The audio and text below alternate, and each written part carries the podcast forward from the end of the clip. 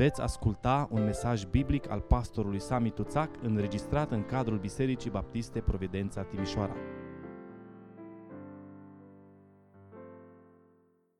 Unu Petru, capitolul 1, începând cu versetul 13. De aceea, încingeți-vă coapsele minții voastre, fiți treji și puneți-vă toată nădejdea în harul care vă va fi adus la arătarea lui Iisus Hristos. Ca niște copii ascultători, nu vă lăsați târâți în poftele pe care le aveați altădată când erați în neștiință, ci după cum cel ce v-a chemat este sfânt, fiți și voi sfinți în toată purtarea voastră, căci este scris, fiți sfinți, căci eu sunt sfânt. Și dacă chemați ca tată pe cel ce judecă fără părtinire pe fiecare după faptele lui, purtați-vă cu frică în tipul privegiei voastre, căci știți că nu, lucru, nu cu lucruri pieritoare, cu argint sau cu aur, ați fost răscumpărați din felul de șer de viețuire pe care îl moșteniseră de la părinții voștri, ci cu sângele scump al lui Hristos, mielul fără cusur și fără prihană. El a fost cunoscut mai înainte de întemeierea lumii și a fost arătat la sfârșitul vremurilor pentru voi, car prin el sunteți credincioși în Dumnezeu care l-a înviat din morți și a dat slavă pentru ca credința și nădejdea voastră să fie în Dumnezeu. Deci, ca unii care prin ascultarea de adevăr v-ați curățit sufletele prin Duhul, ca să aveți o dragoste de frați neprefăcută, iubiți-vă cu căldură unii pe alții din toată inima. Fiindcă ați fost născuți din nou, nu dintr-o sămânță care poate putrezi, ci dintr-una care nu poate putrezi, prin cuvântul lui Dumnezeu care este viu și rămâne în veac. Căci orice făptură este ca iarba și toată slava ei ca floarea ierbii. Iarba se usucă și floarea cade jos, dar cuvântul Domnului rămâne în veac. Și acesta este cuvântul care va fost propovăduit prin Evanghelie. Amin.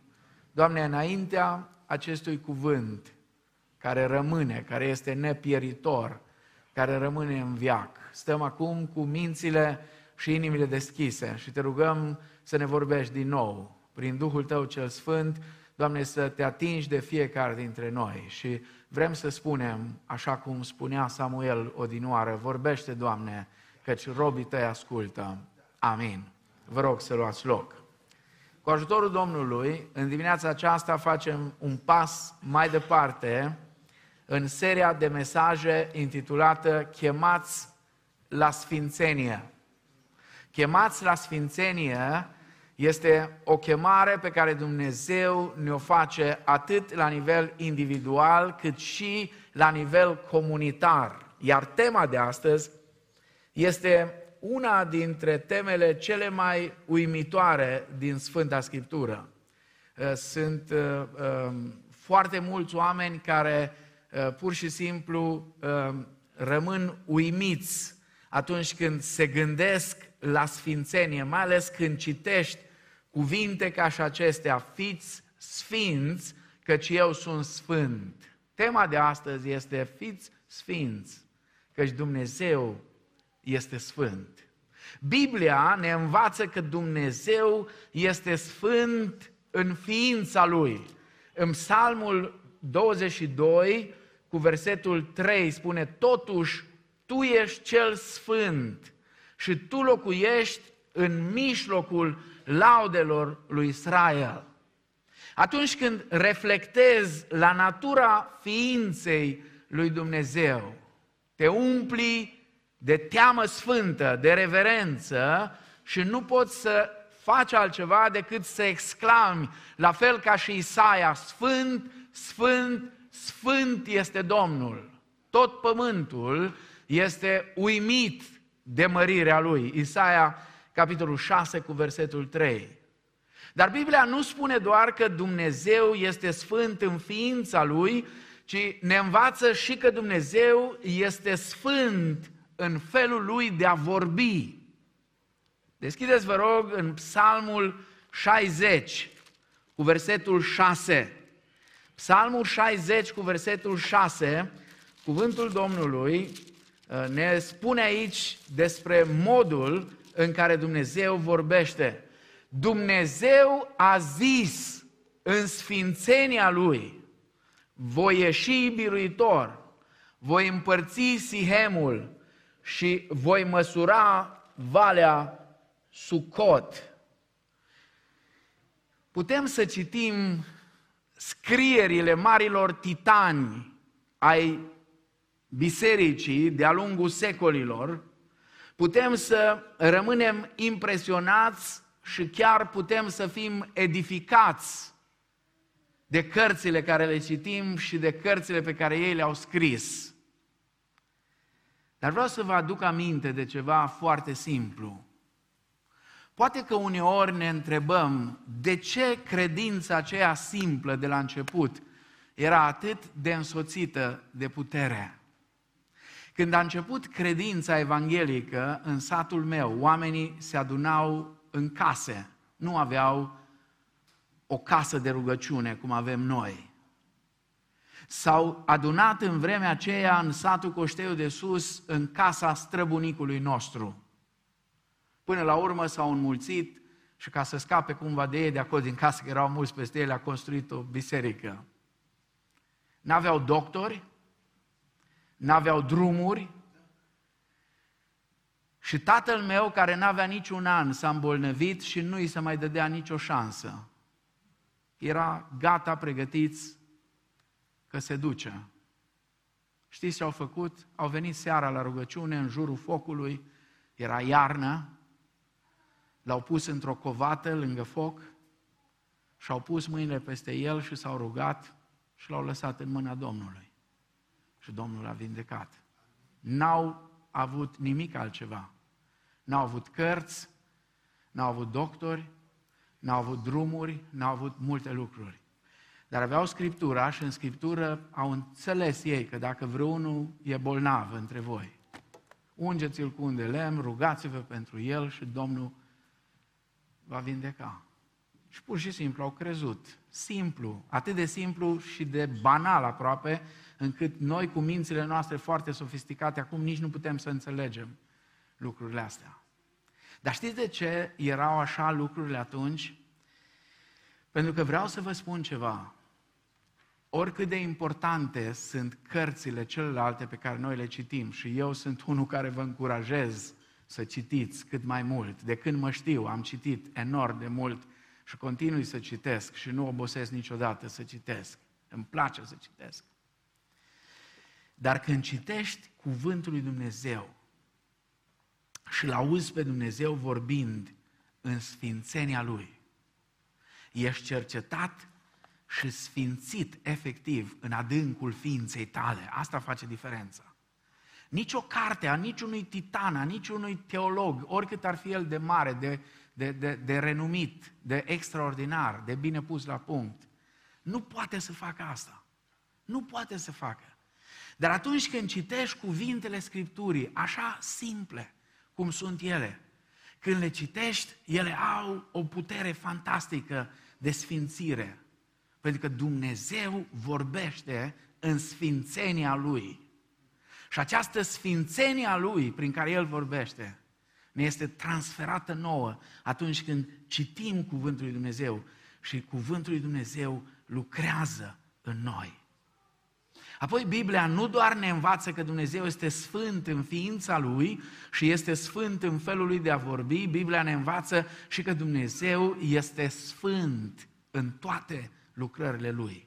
100 145, Psalmul 145 cu versetul 17. Psalmul 145 cu versetul 17.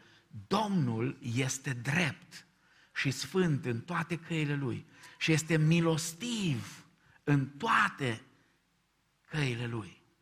Activitatea lui Dumnezeu este întotdeauna caracterizată de dreptate, neprihănire și sfințenie. Toate acestea fac ca subiectul acesta, tema aceasta a sfințeniei să fie înspăimântătoare. Și totuși, sfințenia este cheia pentru o viață sănătoasă și fericită și împlinită. O viață sănătoasă, fericită și împlinită. Sfințenia este cheia pentru o astfel de viață.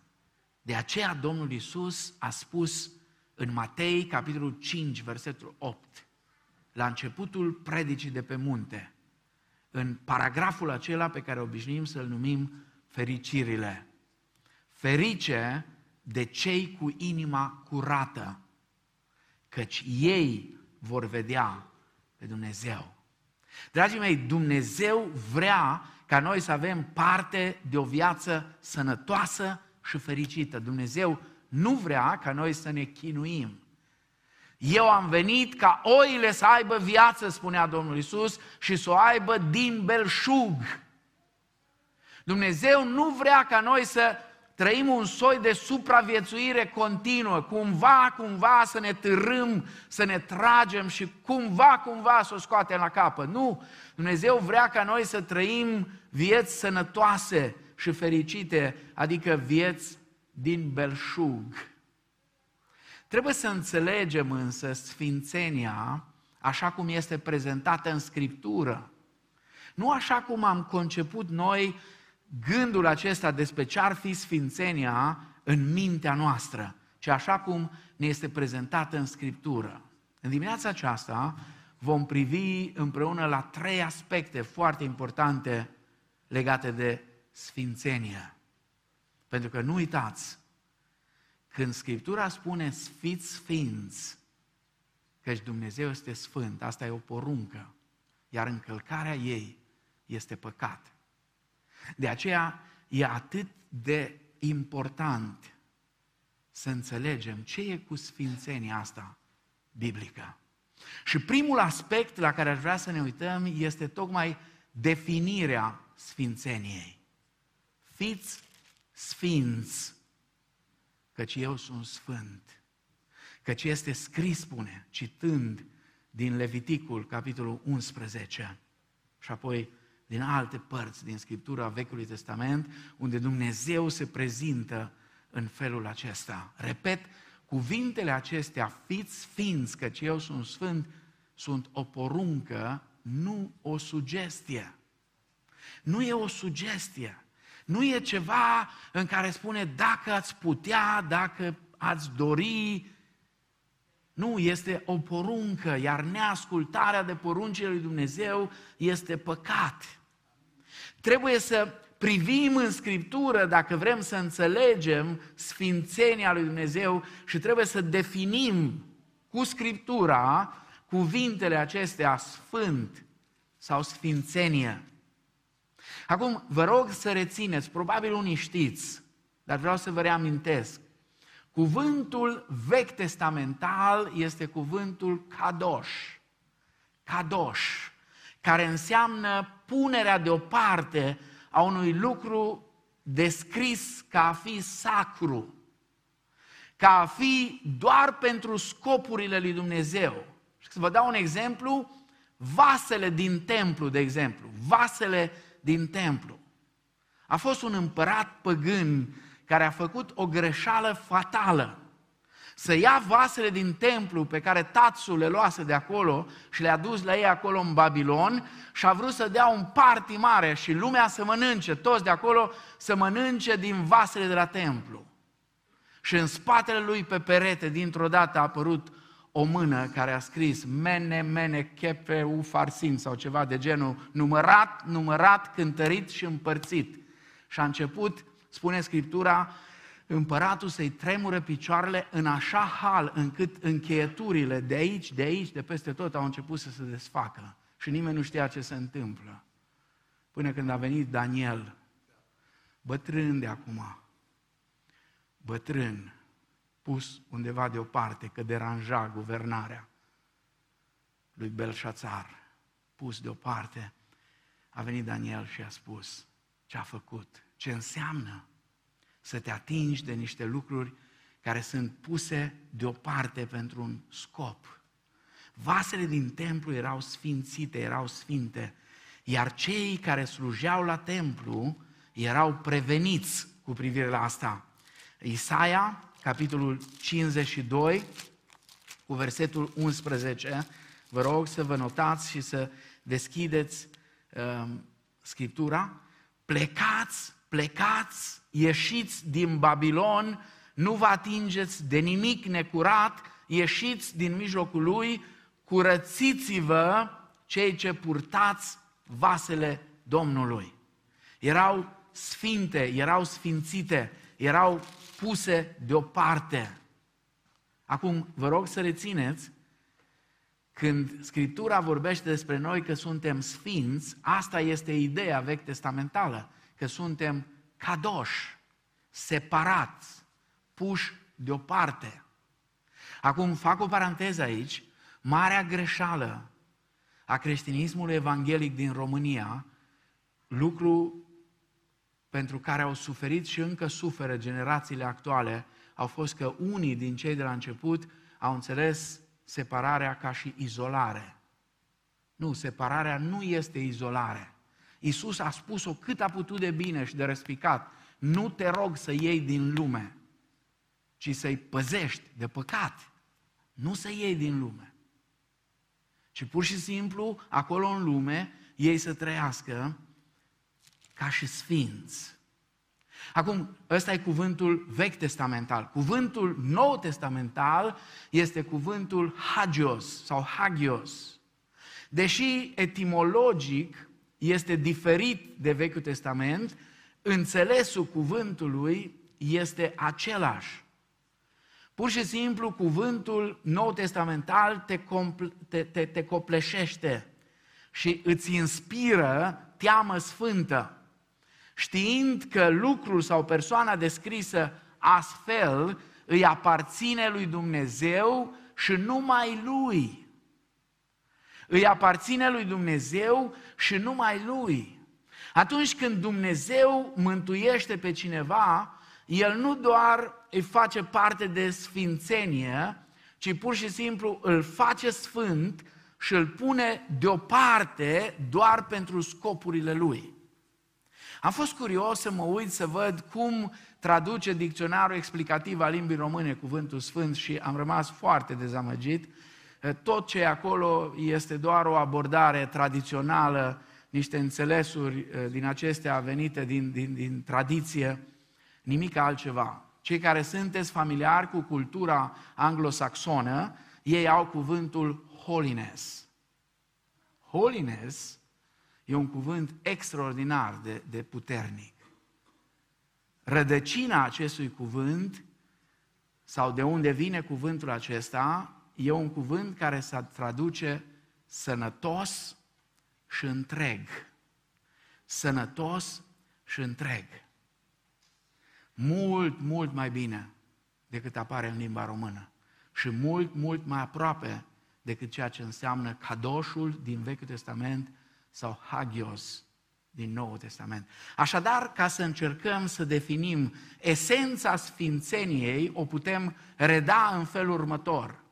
Sfințenia înseamnă menținerea unei vieți spirituale sănătoase înaintea lui Dumnezeu și punerea ei deoparte doar în slujba Lui. Asta înseamnă să fii sfânt. Și vă repet, e o poruncă care Dumnezeu ne adresează, atât în Vechiul Testament, cât și în Noul Testament. Fiți sfinți, căci eu sunt sfânt. Al doilea aspect la care aș vrea să privim este dobândirea sfințeniei. Primul, definirea sfințeniei și al doilea, dobândirea. Iar al treilea va fi dovedirea sfințeniei dobândirea sfințeniei. Și după cum cel ce v-a chemat este sfânt, fiți și voi sfinți în toată purtarea voastră. Căci este scris, fiți sfinți, căci eu sunt sfânt. Acum, mandatul acesta, care ne-a fost dat din ceruri, nu uitați, în Vechiul Testament, Dumnezeu din ceruri vorbea acolo pe Sinai și poporul asculta cuvintele acestea, nu ni s-a dat ca să ne tulbure. Dumnezeu când a dat porunca asta, nu ne-a dat-o ca să ne, să ne tulbure, să ne strice viața, să ne strice confortul. Dumnezeu nu ne cere ceva și apoi să se asigure că nu vom putea face asta. Dumnezeu nu face așa ceva. Uh, poate că fratele John va înțelege mai bine, există o metodă franțuzească, uh, uh, și știe el de ce spun asta, o metodă franțuzească de a-i pune pe unii așa, jos. Francezii spun, fiecare se ridică până la limita incompetenței lui. Dacă vrei să-l dărâmpi un om într-un mod cât mai elegant posibil, în care să nu te poată nimeni acuza de nimic și el singur să spună sunt un prost și nu pot să fac față, cea mai bună metodă, e o metodă franțuzească care lucrează de sute de ani, îl pui undeva unde nu poate face față. Îi dai niște responsabilități pe care nu le poate îndeplini. Și cu asta l-ai terminat frumos, ești curat pe mâini mai decât Pilat și n-ai nicio problemă. Ei, Dumnezeu nu lucrează în felul acesta. Dumnezeu nu lucrează după metode omenești. Dumnezeu nu cere ceva, nu ne dă un mandat ca pur și simplu să ne stricăm la cap. Dumnezeu nu face ceva ca să ne tulbure inimile sau mințile. Dumnezeu nu ne cere ceva și apoi să nu ne asigure dinamica necesară. Sfânta Scriptură ne învață că sfințenia este asigurată de Dumnezeu. El ne poruncește să fim sfinți și tot El este Cel care ne asigură sfințenia, o pune la dispoziția noastră. Cum face asta? Ne spune Apostolul Pavel în 1 Corinteni, capitolul 1, cu versetul 30 și voi, prin El, sunteți în Hristos Isus. El a fost făcut de Dumnezeu pentru noi înțelepciune, neprihănire, sfințire și răscumpărare. Ce înseamnă asta? Înseamnă că Dumnezeu ne face parte de sfințenia Lui în viețile noastre, prin viața lui Isus Hristos, care vine și locuiește în noi. Mai precis, sfințenia pe care a propovăduit-o, a practicat-o și a plătit-o Isus, pentru că El a plătit-o, spune Petru, cum a plătit-o? Cu sângele Lui. Răscumpărarea noastră, El a plătit-o cu sângele Lui. Toate acestea pot deveni parte din viața noastră a celor credincioși. Și în asta stă gloria Evangheliei lui Iisus Hristos. În 2 Petru, capitolul 1, uh, cu versetul 4, Apostolul Pavel spune prin care El, adică Dumnezeu, le-a dat făgăduințele Lui nespus de mari și scumpe, ca prin ele să vă faceți părtași firii dumnezeiești, după ce ați fugit de stricăciunea care este în lume prin pofte. O consecință a chemării lui Dumnezeu și a lucrării de mântuire pe care Dumnezeu o face în viața noastră este că noi suntem făcuți părtași naturii lui Dumnezeu. În momentul când am fost născuți din nou, sămânță din Dumnezeu a fost pusă în noi. Și natura lui Dumnezeu începe să lucreze și să ia ființă efectiv în noi. Știți că la un moment dat în Vechiul Testament spune ceva care ne înspăimântă. Sunteți Dumnezei.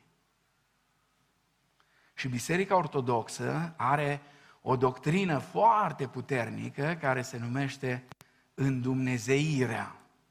Sigur, noi ca și protestanți avem rezervele noastre vis-a-vis de învățătura aceasta, dar există ceva puternic acolo într-o astfel de învățătură. Pentru că tocmai de aici pleacă de la faptul că atunci când noi am răspuns chemării lui Dumnezeu și a avut loc în noi nașterea din nou, în noi începe să ia ființă, firea sau natura lui Dumnezeu.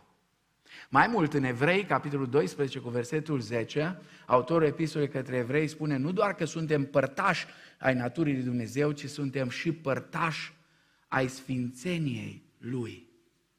Părtași la sfințenia Lui. Parteneri, dacă vreți, cu Dumnezeu în sfințenia Lui. Parte din asta. Așadar, ca o aplicație pentru noi, și asta e bine să înțelegem, sfințenia nu este nici de cum produsul efortului omenesc.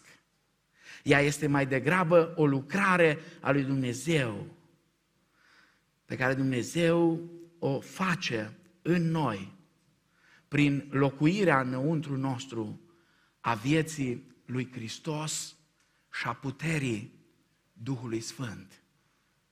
Prin locuirea lui Hristos și prin puterea Duhului Sfânt. Mai mult, Scriptura ne învață încă ceva. Ă, Sfințenia este păstrată de Dumnezeu. Dumnezeu nu doar că o produce în viața noastră, dar El o și păstrează. Și în 1 Tesaloniceni, capitolul 5, există două versete fantastice. Apostolul Pavel se adresează acestei biserici. Biserica din Tesalonic, o biserică fantastică. O biserică cărea Pavel nu are prea multe lucruri să-i reproșeze. O biserică despre care spune când lumea vorbește despre voi, sunt trei lucruri despre care spun. Dragostea voastră, credința voastră și speranța voastră. Despre asta vorbește lumea. Ba mai mult spune, toate astea au răsunat ca un clopot, au răsunat despre voi în toată Asia, toată lumea a auzit despre voi. Și au zis ce le spune. Dumnezeul păcii să vă sfințească El însuși pe deplin. Și Duhul vostru, sufletul vostru și trupul vostru să fie păzite întregi. Întregi. Vă spuneam, cuvântul englezesc holiness, de aici își trage rădăcina. De la cuvântul de a fi sănătos și întreg. Sufletul vostru și trupul vostru să fie păzite întregi, fără prihană, la venirea Domnului nostru Isus Hristos. Cel ce v-a chemat este credincios și va face lucrul acesta. Termenul sfințenie, spuneam, înseamnă întreg și sănătos. Dumnezeu, care este credincios, s-a angajat să ne păstreze sfinți. Dar cum lucrează Dumnezeu ca să ne păstreze? Fără pată, spune. Cum lucrează El să ne păstreze fără pată la venirea Domnului nostru Isus Hristos? Păi Dumnezeu ne face cunoscut planul Lui de a fi sfinți. El spune, Dumnezeu vrea ca Duhul vostru, sufletul vostru și trupul vostru să fie păzite întregi. Scopul lui Dumnezeu este cât se poate de clar. Fiecare domeniu al vieții voastre trebuie să fie sfânt. Duhul să fie consacrat, sufletul să fie separat, trupul să fie dedicat scopului lui Dumnezeu. De ce asta? De ce e atât de important? Știți de ce? Autorul epistolei către evrei ne explică de ce. Urmăriți pacea cu toții, spune, și sfințirea, fără de care nimeni nu va vedea pe Dumnezeu. Evrei, capitolul 12, cu versetul 14. De aceea e atât de important ca Duhul nostru, sufletul nostru și trupul nostru să fie păzite întregi, fără pată, la venirea Domnului nostru Isus Hristos. Pentru că fără sfințire nimeni nu va vedea pe Dumnezeu. Mai mult decât atât, Dumnezeu nu doar că ne face cunoscut planul Lui de a fi sfinți, de a ne face sfinți, ci Dumnezeu decide și procesul prin care ne sfințește. Spune, cel ce va chemat este credincios și va face lucrul acesta. Procesul acesta se concentrează pe efectul permanent al chemării lui adresate celor ce au fost aleși în Hristos, înainte de întemerea lumii, ca să fim sfinți și fără prihană. Vreau să fac o paranteză aici. Uneori, uneori nu suntem atenți și rupem din cuvântul lui Dumnezeu chestiuni care ne convin nouă. Și facem afirmații care sunt adevărate, dar nu sunt întregi, înțelegeți? De genul, Dumnezeu ne-a ales înainte de întemerea lumii, așa este. Dar ne-a ales în Hristos, în Hristos ne-a ales, în El Dumnezeu ne-a ales. Dragii mei, fără Hristos știți ce înseamnă că ne-a ales în Hristos? Dumnezeu s-a uitat la Hristos și prin Hristos ne-a văzut pe noi. Fără Hristos, știți cum eram? Eram jale. Jale. Și ne-a ales în Hristos, înainte de întemerea lumii, cu un scop, ca să fim sfinți și fără prihană înaintea Lui. Chemarea este o chemare continuă și este făcută zilnic. Știți prin ce? Prin ceva extraordinar. Cum ne sfințește Dumnezeu? Prin cuvântul Lui. Sfințește-i prin cuvântul tău. Cuvântul tău este adevărul. Ioan 17 cu 17. În secolele trecute a început o mișcare de trezire, desigur, în care unii, sub influența lui John Wesley și a altora din, din vremea aceea a trezirilor, au ajuns să vorbească despre sfințenia totală, total holiness, absolutely holiness. Și ei spuneau despre ei că sunt sfinți de plin. Ei sunt sfinți de plin. Era un pastor presbiterian, Henry Ironside, unul dintre liderii puternici din secolul XVIII, intra în discuții cu oamenii aceștia care pretindeau că ei deja au ajuns la o sfințenie totală și îi întreba, ați citit toată Biblia și culmea nu găsea pe niciunul care să spună că a citit toată Biblia. Și atunci replica acestui pastor foarte renumit din vremea puritană spunea așa el, cum poți fi sfințit de plin dacă nu ai citit Biblia în întregime? Sfințește-i prin cuvântul tău cuvântul tău este adevărul. Să știți, poate părea uneori un obicei legalist, dar ăsta e unul care chiar merită să fie legalist. Să nu lași să treacă o zi fără de care să citești ceva din Scriptură. Dacă o citești la rând foarte bine, dacă ai un alt mod de abordare foarte bine, dar citește-o. Citește-o meditează la Cuvântul lui Dumnezeu. Pentru că Cuvântul lui Dumnezeu este sfânt, pentru că Dumnezeu vorbește în sfințenia Lui. Și Cuvântul lui Dumnezeu te sfințește. Vă rog, faceți următorul experiment.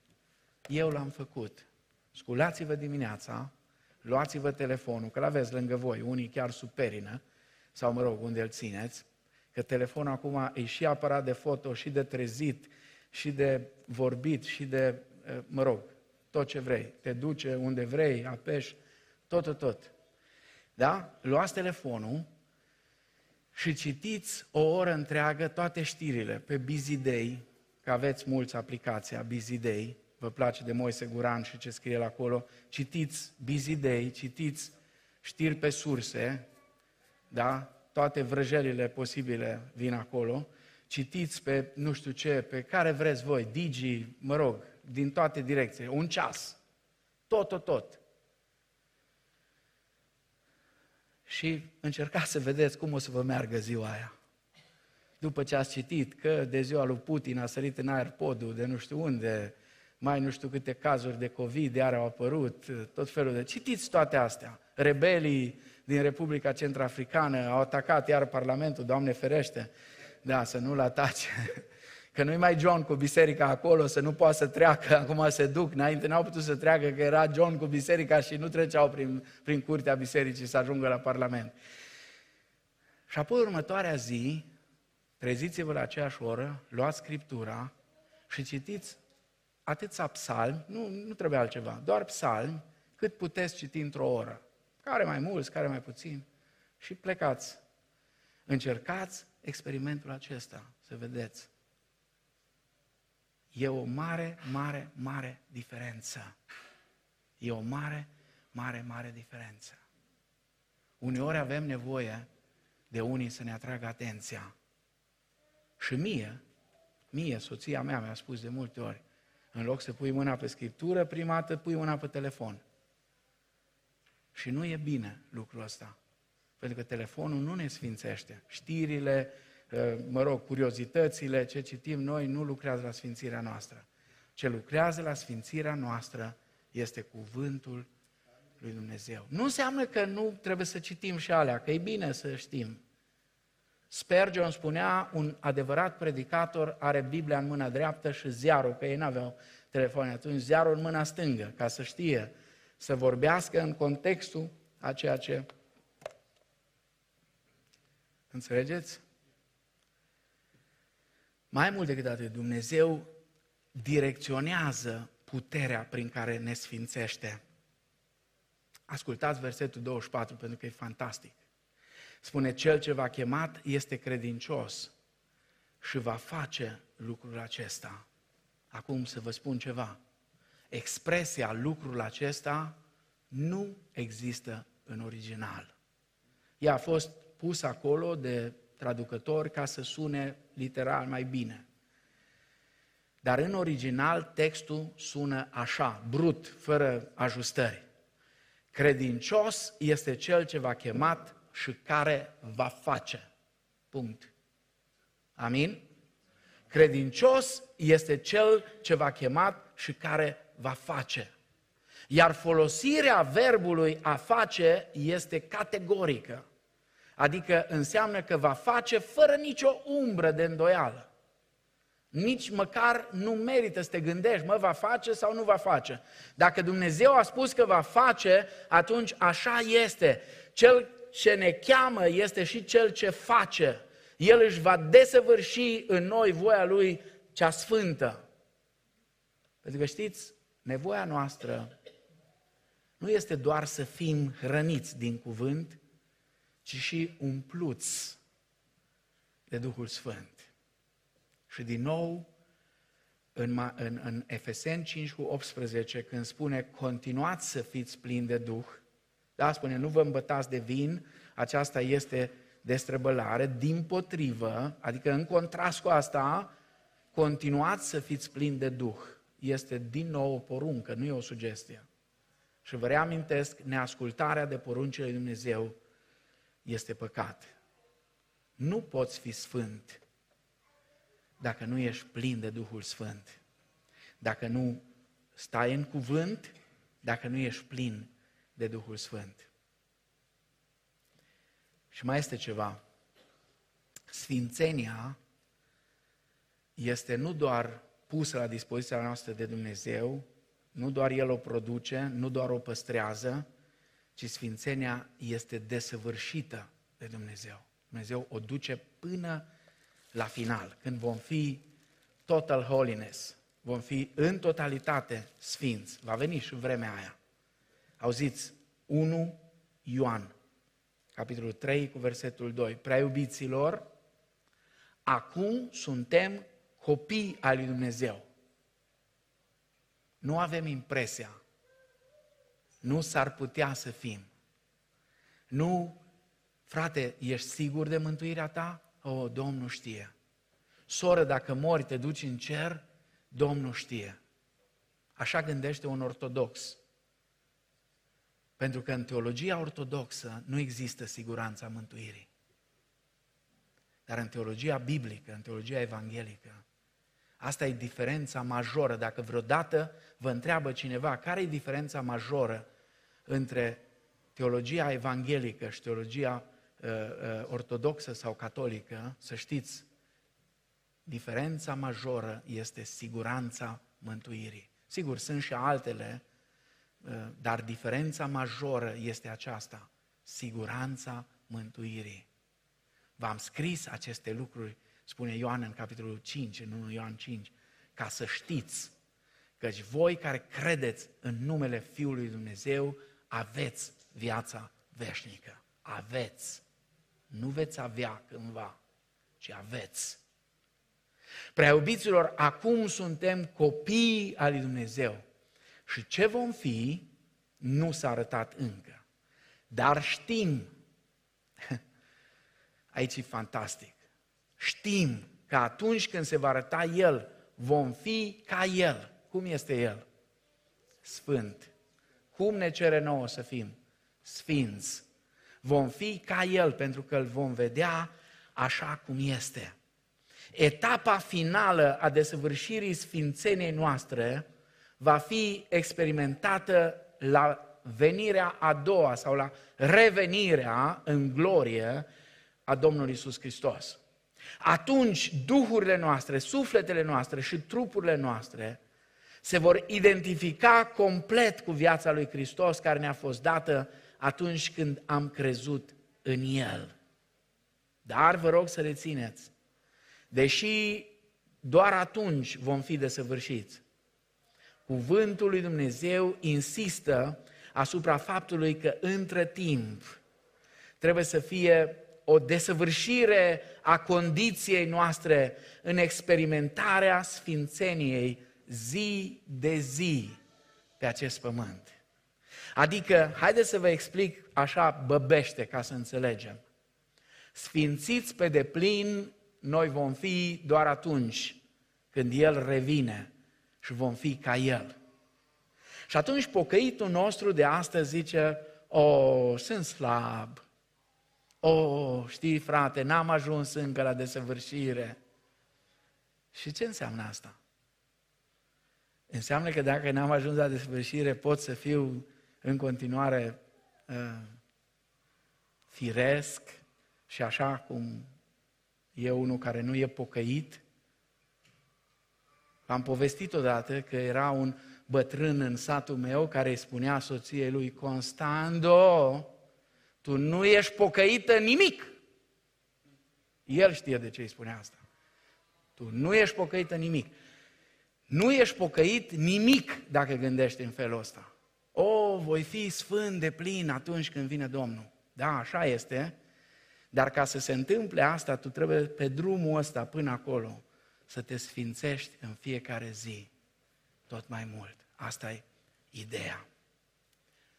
Și ultimul lucru, am văzut definirea sfințeniei, dobândirea sfințeniei și ultimul, al treilea, dovedirea sfințeniei.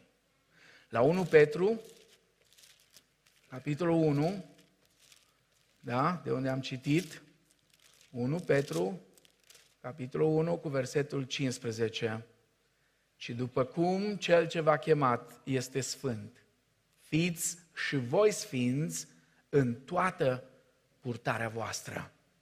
Aici e examenul major al nostru. E bine să înțelegem sfințenia, să o definim clar ca să nu bâșbâim, să nu facem imagini false despre ce înseamnă un sfânt, da? Au fost vremuri când unii au crezut că dacă ai fața posacă, dacă ai lepădat cravata care, uite, arată în jos, înspre iad, frate John, în jos arată, da? Și te-ai legat cu baticul în trei colțuri să nu te scape Arhanghelul Mihail la răpire, să te țină acolo și noaptea să dormi cu baticul în trei colțuri, că dacă cumva vine Domnul noaptea, Arhanghelul Mihail să aibă de ce să te prindă, să te ducă în cer, niște, niște imagini de-a dreptul grotești despre Sfințenia.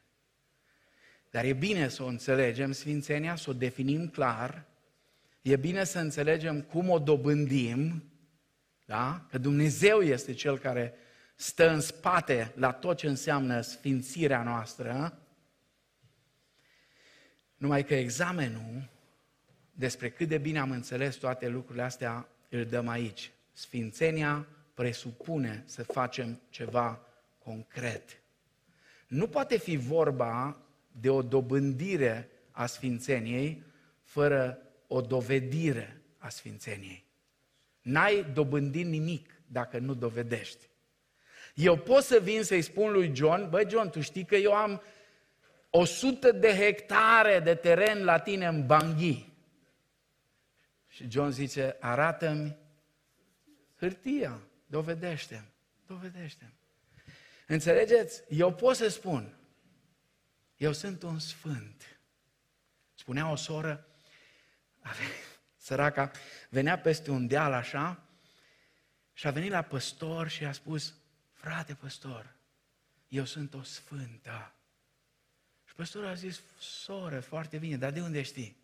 Zice, cum veneam peste deal spre adunare, luna venea după mine. mă urma. Luna mă urma. Sunt o sfântă. 1 Tesaloniceni, 1 Tesaloniceni, capitolul 4, cu versetul 7. Căci Dumnezeu nu ne-a chemat la necurăție, ci Dumnezeu ne-a chemat la sfințenie. Privind în Scriptură, vom vedea că dovedirea sfințeniei are în vedere două aspecte practice, foarte simple, dar tare greu cu ele. Nu știu dacă v-ați prins. În viață lucrurile cele mai grele sunt cele simple. De aia noi obișnuim să complicăm totul. Viața creștină, așa cum a gândit-o Hristos, e foarte simplă. Credință de neclintit în Dumnezeu, care înseamnă încredere, dragoste nemăsurată față de frații și surorile tale, în primul rând și apoi de toți oamenii, și speranță pentru viitorul care Dumnezeu l-a pregătit pentru noi. Dar pentru că e prea simplă, noi am complicat-o. Și atunci am început să facem tot felul de reguli, rânduieli, chestiuni stupide în care ne prindem singuri. Și Domnul Iisus vine și le spune fariseilor, voi ați gândit o variantă a religiei noastre în așa fel că nici voi nu sunteți în stare să o țineți și nici pe alții nu-i lăsați și n-ajungeți nici voi la Dumnezeu și nu-i lăsați nici pe alții să ajungă. Că dacă un orb, zicea Domnul Iisus către ei, către cine? Către mari, mari, mari teologi ai vremii de atunci. Dacă un orb călăuzește un alt orb, ce se întâmplă? Vor cădea amândoi în groapă.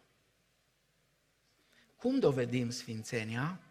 Primul aspect, supunerea față de Dumnezeu. Supunerea față de Dumnezeu. Romani, capitolul 6, versetul 19. Vorbesc omenește din pricina neputinței firii voastre pământești. După cum odinioară v-ați făcut mădularele voastre roabele necurăției și fără de legii, așa că să vârșeați fără de legea, tot așa, acum trebuie să vă faceți mădularele voastre roabe ale neprihănirii ca să ajungeți la sfințirea voastră. Un credincios care trăiește o viață practică de sfințenie va ști ce înseamnă să fii pe deplin și neîncetat supus lui Dumnezeu. O astfel de supunere este, pe de o parte, un act de predare odată pentru totdeauna, pentru că noi toți atunci când ne-am dat viața Domnului Isus, am venit și am folosit, foloseam și folosim și astăzi expresia aceasta, m-am predat Domnului. M-am pus la dispoziția Lui. Și actul acesta este un act odată pentru totdeauna. Dar de asemenea, supunerea presupune o atitudine zilnică de supunere. Și aceasta implică o viață disciplinată și în creștere. Romani 12, versetul 1, atât de bine știm. Vă îndemn, dar fraților, pentru îndurarea lui Dumnezeu să aduceți trupurile voastre ca o jertfă vie, sfântă, plăcută lui Dumnezeu. Aceasta va fi din partea voastră o slujbă duhovnicească sau în original spune logikos la treia, o slujbă logică. Jerfa trebuie să fie vie, sfântă și plăcută. Nu putem aduce jertfe inacceptabile lui Dumnezeu. Și vai cât ne jucăm aici. Știți de ce marea majoritate a creștinilor, inclusiv unii dintre noi, nu se implică în slujire, nu aduc jertfele care trebuie aduse, pentru că nu înțeleg cât e de important asta. Haideți să citim în Maleahi, să știți, nu e o carte care să o citești duminica înainte de prânz, pentru că e o carte care îți ia pofta de mâncare. Maleahi, capitolul 3, cu versetul 8 până la 10. Se cade să înșele un om pe Dumnezeu cum mă înșelați voi? Dar voi întrebați, cu ce te-am înșelat? Cu zeciuielile și cu darurile de mâncare. Versetul 9. Sunteți blestemați, câtă vreme căutați să mă înșelați. Tot poporul în întregime. Dacă o să citiți capitolul întreg, veți înțelege ce s-a întâmplat acolo. Cum făceau frații noștri evrei. Să uita evreu în turma lui.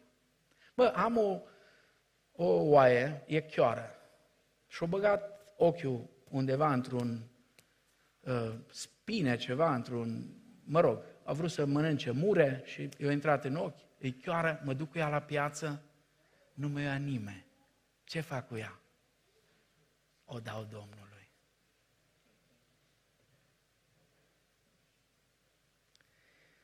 Se uită la ceva pe acolo, mă, fructele astea sunt aproape stricate, nu mi le mai ia nimeni, ce fac?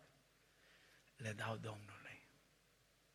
Și Dumnezeu spune, ia du-te tu la primarul din Banghi, ăla vorbește românește, nu știu dacă e tot ăla. Du-te la el și du astea. Ce o să spună? Du-te la dregătorul tău, du-te acolo, du-te acolo. Vreți să traduc un pic pentru Noul Testament? Că noi nu mai suntem cu oile, cu boii, cu caprele, cu coșurile, cu nu știu ce. Noi suntem cu slujirea duhovnicească. Atunci când tu îți găsești timp pentru absolut orice, dar nu ai timp nu ai timp, nu ai timp pentru slujire, nu ai timp. Nu ai timp să te implici în lucrarea lui Dumnezeu, nu ai timp. Când ai bani pentru orice, toate mofturile care strec prin cap sunt bani. Dar când apare ceva, apare ceva. De seară facem o colectă specială pentru școala din Boali. Frate John, școala din Boali. Da? Uh, iară cer ăștia bani.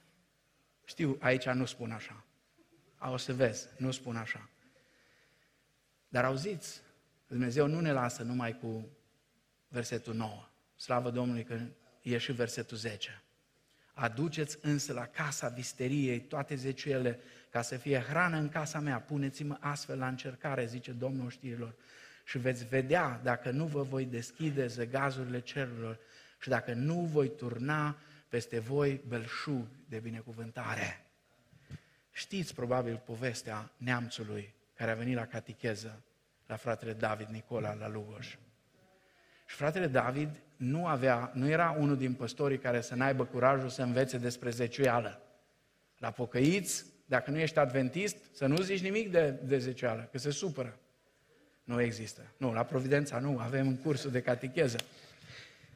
Dar în fine, fratele David a învățat.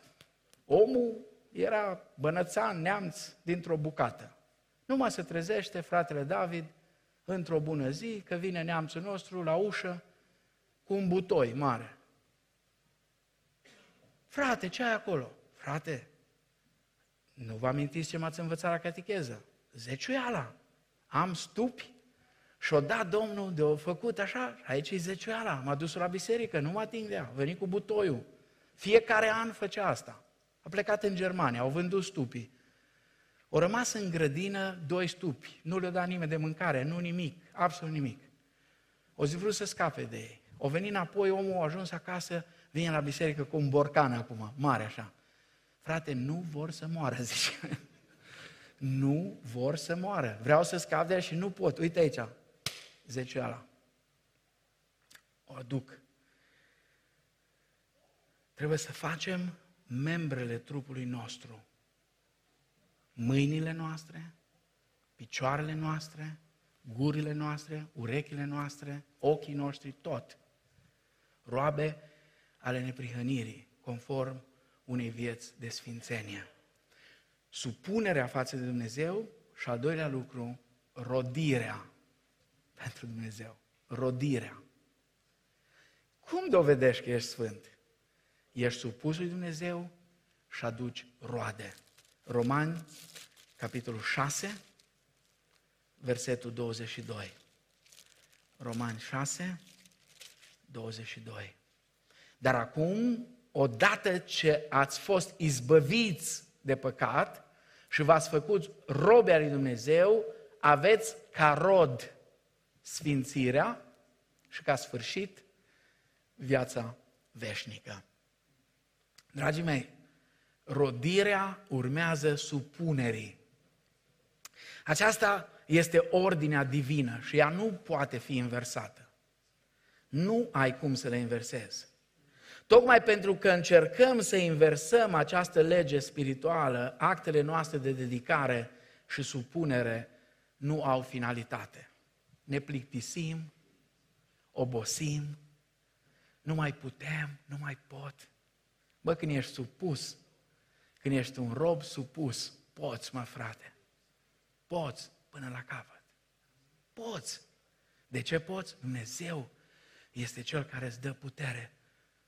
Ascultarea de Dumnezeu trebuie să preceadă aducerea noastră ca jertfă lui Dumnezeu. Iar roada aceasta a sfințirii include câteva lucruri. Rodire în închinarea noastră, rodire în închinarea noastră, Evrei 13, cu versetul 15, prin el să aducem totdeauna lui Dumnezeu o jerfă de laudă, adică rodul buzelor care mărturisesc numele Lui. Dumnezeu tânjește după închinarea noastră. Domnul Isus ne-a descoperit lucrul acesta, spunându-ne că astfel de închinători dorește și Tatăl. Ce închinători? Care se închină în Duh și în adevăr. Ioan 4 cu 23. În fiecare zi, dar mai ales duminica, când e ziua Domnului. El așteaptă să aducem coșurile noastre cu roade, să aducem ca rod sfințirea. Pavel face referire la o imagine din Vechiul Testament când se aduceau primele roade din țară, ca un act de, din țarină ca un act de închinare. Exodul 23 cu 16 și apoi Proverbe, Proverbele 3 cu 9. Primele roade, te duceai la tine în țarină și vedeai, măi, s-au făcut vinetele, mă, ce frumoase Primele, primele care s-au copt, le puneai în coș. Măi, și șardeii s-au făcut, mă, ce frumos. Ai cules așa, și papaya din, da, ă, sau mango, ce are el acolo, coli, da, din pomul lui coli. S-au copt cele mai pui acolo și vii cu ele la templu. în coș, primele, cele mai frumoase. Știți cum facem noi? Bucata cea mai mare. Îmi plăcea de unul din băieții mei, nu dau nume, dar în fine, o să vă dați voi seama, seamănă foarte mult cu mine. Când Simona punea mâncarea pe masă, aveam un punct comun amândoi. Totdeauna filam bucata cea mai mare și eram atent ca nu cumva în timpul rugăciunii cineva să o ia de acolo și aproape că ne băteam de la cine ia bucata cea mai mare. Așa suntem noi. Dar Dumnezeu ne învață, Dumnezeu ne învață. Primele roade sunt ale Domnului. Apoi rodire în umblarea creștină. Rodire în umblarea creștină. Evanghelia după Ioan, capitolul 15, versetul 8. Dacă aduceți multă roadă, nu puțină, Dumnezeu primește gloria când noi aducem multă roadă. Doamne, primește și puținul meu. O atitudine așa de smerire din asta prostească, care ascunde ipocrizia de care putem da dovadă. Nu, Dumnezeu vrea multul nostru, nu puținul nostru. Pentru că și Dumnezeu ne dă mult. Ne dă foarte mult. Enorm de mult ne dă. V-ați prins de asta? Dumnezeu ne dă enorm de mult. Dacă aduceți multă roadă, prin aceasta Tatăl meu va fi proslăvit și voi veți dovedi astfel că sunteți ucenicii mei. Nu există argument mai mare pentru experiența creștină decât un caracter asemenea lui Hristos. Era un predicator tot din vremurile acelea străvechi de prin secolul 18, cred, 17-18, Thomas Cook. Thomas Cook, numele lui. A venit într-o casă, era o casă mare, și în casa aia era o fată tânără care slujea acolo. Și s-a dus până la un magazin, că a trimis-o stăpân acasă, îi du la magazin și cumpără cu tare, cu tare, că vine reverendul Cook și trebuie să-l primim ca pe Domnul Isus. Și fata asta supărată i-a zis la ăla de la băcănie, nu știu cine-i Cook ăsta, cine-i și reverendul ăsta, că atâta toată lumea să... și supărată foc. După o săptămână, după ce a plecat Thomas Cook din casa lor, fata s-a dus din nou la băcănie. Dar era altfel. Era cu fața senină și băcanul a întrebat-o, dar nu te-ai enervat, reverendul Cook? A zis, nu, nu, am greșit, m-am pocăit. Când e în preajma ta, te face să te simți de parcă Dumnezeu ar fi în casă. Așa te face să te simți de parcă Dumnezeu ar fi în casă. Nu ești stresat când e el acolo. Nu, ești, te simți liber, ești bucuros, pentru că se aseamănă cu Isus Hristos. Și apoi este rodire în slujirea creștină, Ioan 15 cu 16. Nu voi m-ați ales pe mine, ci eu v-am ales pe voi și v-am rânduit să mergeți și să aduceți roada și roada voastră să rămână, pentru ca orice veți cere de la Tatăl în numele meu să vă dea. Trăiești o viață de rodire, reproduci viața lui Hristos care este în tine și în alții, Există ceva care dovedește că ai fost ales? Ai fost ales? Puritanii, care erau calvini în teologia lor și care credeau foarte mult în alegerea suverană a lui Dumnezeu, mereu aveau întrebarea aceasta. Spuneau, dacă vrei să ai claritate că ești dintre cei aleși, trebuie să dovedești prin trăirea ta, prin umblarea ta, prin modul cum vorbești, prin modul cum îți faci slujba, prin modul că vrei tot timpul să faci lucrurile bine, cel mai bine, și lucrurile astea trebuie să se vadă în casă, biserică, în societate, peste tot. Există ceva? Gândește-te. Ce anume dovedește că tu ai fost ales și rânduit ca să aduci roadă, roadă care să rămână. Dacă nu vezi nimic, aduți aminte de sora Constanda.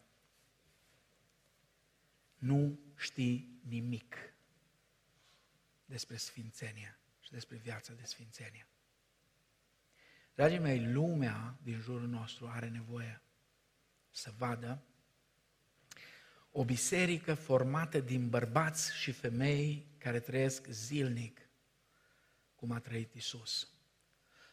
Sunt tot felul de învățături extremiste asociate sfințeniei, dar acestea nu sunt sfințenia biblică. Sfințenia biblică este atât răscumpărătoare, cât și roditoare. Nu doar schimbă viața, ci ne și provoacă în fiecare zi să trăim ca Isus. Am văzut în dimineața asta cum definim sfințenia, cum dobândim sfințenia și cum o dovedim. Ce ne rămâne este să ne dorim, să ne rugăm ca Dumnezeu să ne ajute să fim sfinți, așa cum Dumnezeu este sfânt. Știți de ce? Fiindcă fără o asemenea sfințenie nu vom vedea pe Dumnezeu. Nimeni nu va vedea pe Dumnezeu. Aș vrea să închei cu o rugăciune. O rugăciune pe care cineva a transpus-o într-un imn. Iisus, Mântuitorul meu, în comportamentul meu, ajută-mă să fiu ca tine, smerit și sfânt, iubitor și blând, răbdător și curat, ca tine. Amin.